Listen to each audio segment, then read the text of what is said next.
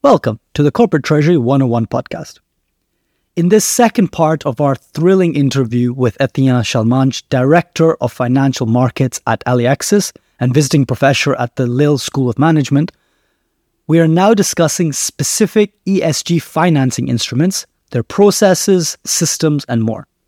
Etienne has a very diverse career and is a wonderful treasury advisor. He's also an exceptional guest on our podcast, and you can really see his professor ship showing as he explains topics in a really easy to understand way. In this episode, we're going to learn what are the investment instruments that are ESG themed, what is an RCF, revolving credit facility, what a bond is, and what tools can be linked to ESG and what impact does that have. And of course, much more. Etienne is a really exciting guest to have on. He is very, very experienced and very competent in the field of treasury, and especially when it comes to ESG. So do tune in and pay attention because he's got words of wisdom for treasury professionals. If you enjoyed the episode, as always, please consider leaving a review and make sure you're subscribed on your favorite podcast app. That not only helps you that you don't miss an episode, but also helps us because then it means that the show grows the algorithms are favorable to us, and we can get more great guests like Etienne on the show to teach you all about Treasury and to talk about Treasury. And last but not least, I'm sure you've heard of our AI Treasury Insights newsletter. It's already being read by hundreds of Treasury professionals. It's a weekly newsletter, three to five minutes, going through the concepts of AI and specifically how they relate to Treasury. We've got ChatGPT and what it is and how it can help Treasury, what kind of prompts you would use there, and also, what are the companies in Treasury doing with AI and how is it really being used real time already today? So, if you want to sign up and you haven't already, check the link in our description or go visit our website at corporate treasury 101.com forward slash newsletter. With that being said, please welcome Etienne.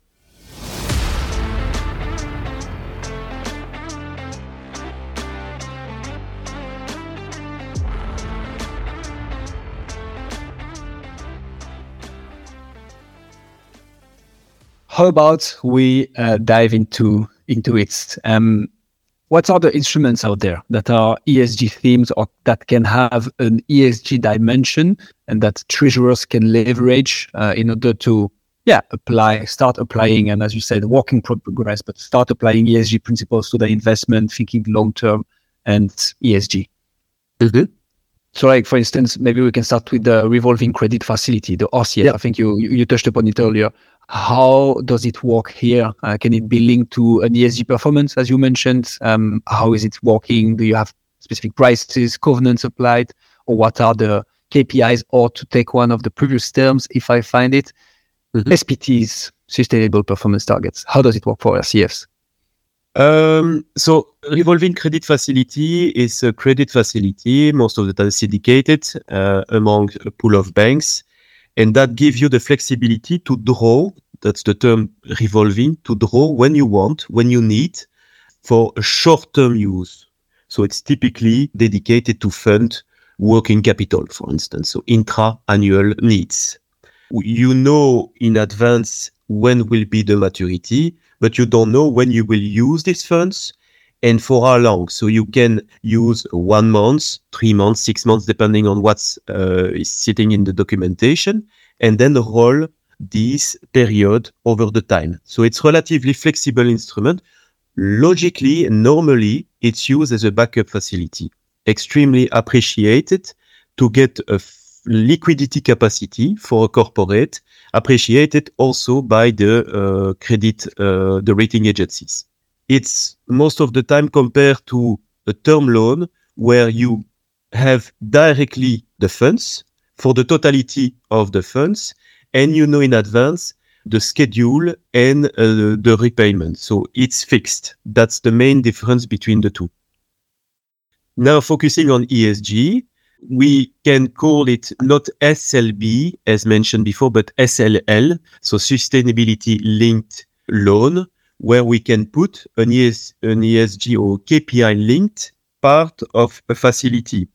The example of Carrefour in 2019 was interesting, and we got an award from IFR on, on that because we put a mechanism that was actually a win win mechanism. Without going into details, one of the uh, innovative mechanism was to use uh, part of the commitment fees. So the part of the fees that it uh, is based on what is not drawn out of the facility and that typically paid to the banks. And part of it was used depending on the performance of the index. Part of these uh, commitment fees was used to finance uh, ESG project inside of uh, Carrefour. So that that was extremely uh, innovative and in, in, extremely appreciated by the stakeholders.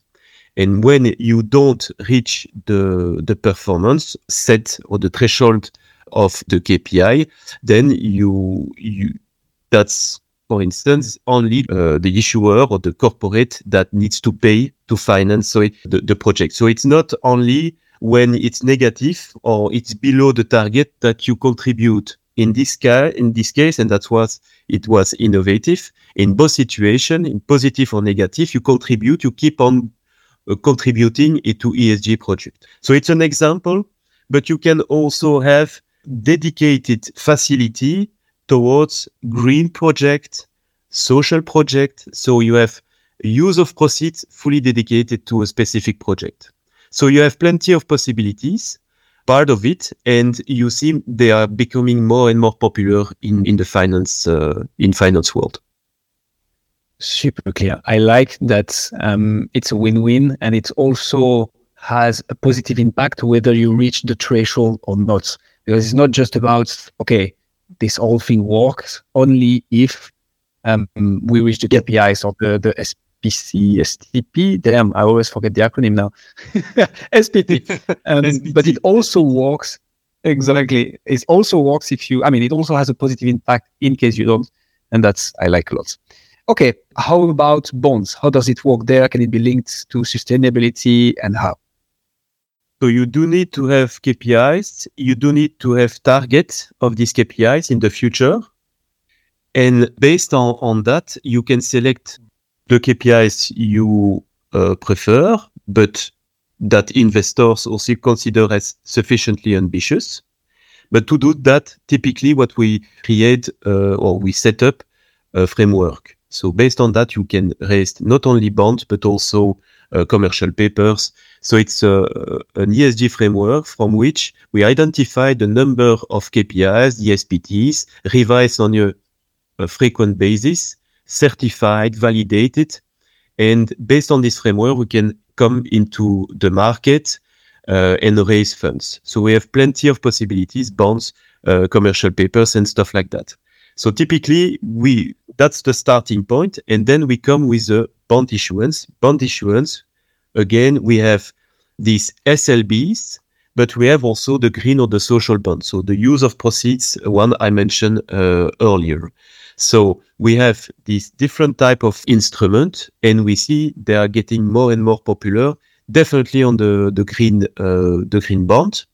I think the number from 2018 to 2020, uh, at least forecasted in 2023, will uh, be five times uh, the number of green bond outstanding. So it's it it shows that it's getting more and more popular. Uh, for the SLB, it's also increasing, but there are some uh, reluctance from some investors regarding the ambitious. So this is something that need to be tested and, and, and challenged and validated by uh, by investors why would you choose uh, one of those instruments over the other specifically when it comes to ESG? I mean, like we've talked before um, on the podcast that in Treasury, uh, when managing money, there's three main priorities that the Treasury needs to look at: protecting the capital, making sure you're liquid, and and then optimizing your yield. Mm-hmm. Do each of these?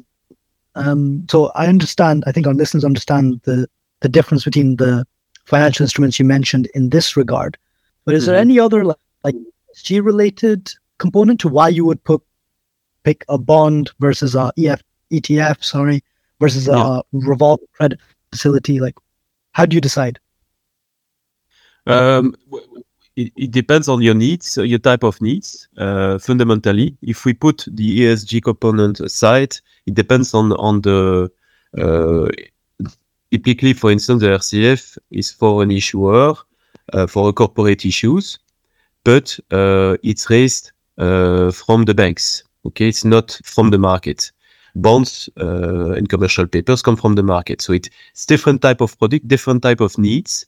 Uh, typically, you will first turn to the banks to get financing, and then you will opt for getting into the market when you have a sufficient disclosure, potentially a rating, this kind of stuff.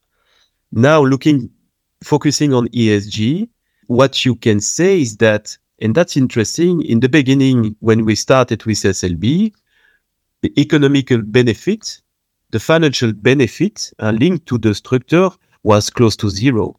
So there was almost no, no incentive because it was the beginning. You could not compare with existing SLBs, for instance, by looking at the comparables, by looking at the, the, the curves. Now, uh, we see, and it's also reflected in in surveys uh, addressed to to corporate treasurers. There was one uh, did by the Economist, Economist uh, Impact, where you you see that the treasurers anticipate more and more ESG as uh, as, as as valuable instrument, bringing them with reduction of financial cost or uh, improving uh, the the financial benefits. So you see more and more then uh, it creates values and it makes sense if you have more and more companies uh, turning into ESG, the one that won't turn into it will will be put aside, will cost because they will pollute. They, so it, obviously they will have consequences or impact that will materialize into uh, extra cost. So they definitely ESG is an element that can bring more and more values and potential financial benefits in the in the future. And are those benefits um, for the ESG instruments versus the normal ones coming from government subsidies, or are they just more profitable tools, generally speaking? Like, why are the ESG ones more uh, financially attractive? It, it comes from from the efficiency of bringing ESG into the corporate. So it means that a corporate are able to optimize, to improve uh, their processes, their businesses, thanks to the ESG, and it is impact definitely the financial results, the the financial metrics. So that's a key element, and investors are looking at it. Banks are looking at it. They do uh, their credit committee, they look at the ESG component. Investors, they are looking at these ESG, the guidelines, and based on that, they uh, they see the evolution of the valuation of a corporate, and it goes it, it goes in the in, in the positive, in the benefits direction. I would say.